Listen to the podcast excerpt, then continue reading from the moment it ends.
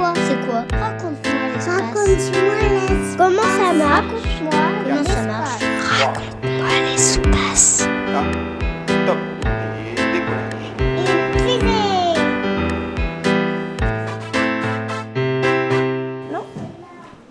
Bonjour, je m'appelle Lilou, j'ai 8 ans et demi. Est-ce qu'il y a d'autres lunes qui existent à part euh, celle qui est à côté de la Terre? Bonjour Lilou, je m'appelle Gabriel et je suis ingénieur au CNES, l'agence spatiale française.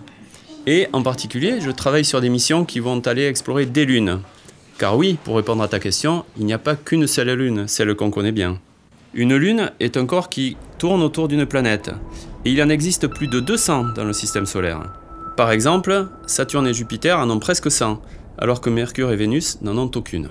Il y a une grande famille de lunes dans notre système solaire. Certaines ont des noms rigolos. Tu as par exemple Triton, Pan ou Japet. Il y en a des très grandes, qui peuvent être plus grandes que certaines planètes de notre système solaire. Il y en a également des très petites, qui peuvent être aussi petites qu'un terrain de foot. Certaines sont glacées. Certaines sont recouvertes de volcans. Certaines, enfin, mais c'est plus rare, sont enveloppées de gaz, un peu comme notre Terre. Elles peuvent être rondes, allongées, ou même avoir des formes bizarres, comme la lune Mimas, qui est une lune de Saturne, et qui ressemble étrangement à l'étoile de la mort de Star Wars. Tu connais peut-être Star Wars. Bref, il y a une grande variété de lunes, et il est intéressant de les étudier tout comme on étudie les planètes. Le but, évidemment, c'est de mieux comprendre notre univers. Raconte-moi l'espace. Et donc, il y a des missions d'exploration de ces lunes auxquelles le CNES participe. Tu as peut-être entendu parler récemment, en avril 2023, d'une mission européenne qui s'appelle JUICE et qui va aller étudier les lunes glacées de Jupiter, comme Ganymède ou Europe. Dans quelques années, il y aura la mission japonaise MMX qui va aller explorer Phobos et Deimos, qui sont les lunes de Mars. Phobos et Deimos, sont des cailloux de quelques kilomètres sur euh, lesquels on va prélever des échantillons, qui sont des bouts de sol, des morceaux de sol, qu'on va analyser plus tard sur Terre. Et également, on va poser sur Phobos un petit véhicule euh, télécommandé qui est fabriqué par les Allemands et les Français et qui va permettre de mieux comprendre euh, Phobos. Et enfin, je voudrais te parler d'une mission que je trouve extraordinaire et sur laquelle je travaille et qui s'appelle Dragonfly, ce qui veut dire euh, libellule en anglais.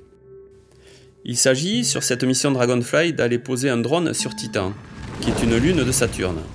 C'est même la deuxième plus grosse lune de notre système solaire.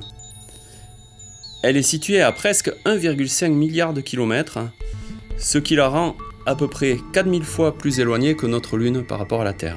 Et c'est ça que je trouve extraordinaire, c'est qu'on va aller piloter un drone qui se situe à 1,5 milliard de kilomètres. Alors quand je parle d'un drone, c'est pas un, pe- un petit jouet, hein, c'est un drone de 800 kg de la taille d'une petite voiture. C'est un drone américain qui sera équipé d'appareils très perfectionnés qui permettront d'étudier Titan. La France va fournir un de ces appareils qui servira à regarder de quoi sont faits le sol et l'air de Titan. Et ce qu'on cherche sur Titan, ce ce sont des traces de vie, passées ou actuelles. C'est pas forcément des martiens, ça peut être des tout petits corps comme des microbes. Et le but, c'est d'essayer de répondre à la grande question que se pose l'humanité depuis des millénaires, est-ce qu'il y a de la vie ailleurs que sur Terre? Mais il faut être un peu patient. Le décollage n'est prévu que pour 2027 et l'arrivée pour 2034, soit plus de 7 ans de trajet. Tu auras alors plus de 18 ans et peut-être que tu pourras participer à cette fabuleuse aventure. Merci Gabriel Pont, chef de projet CNES des contributions françaises à la mission Dragonfly et à la mission FSS qui vise à poser un sismomètre sur la face cachée de la Lune. Merci. C'était Raconte-moi l'espace, une série de podcasts produite par le CNES qui répond aux questions scientifiques et spatiales des enfants, petits et grands.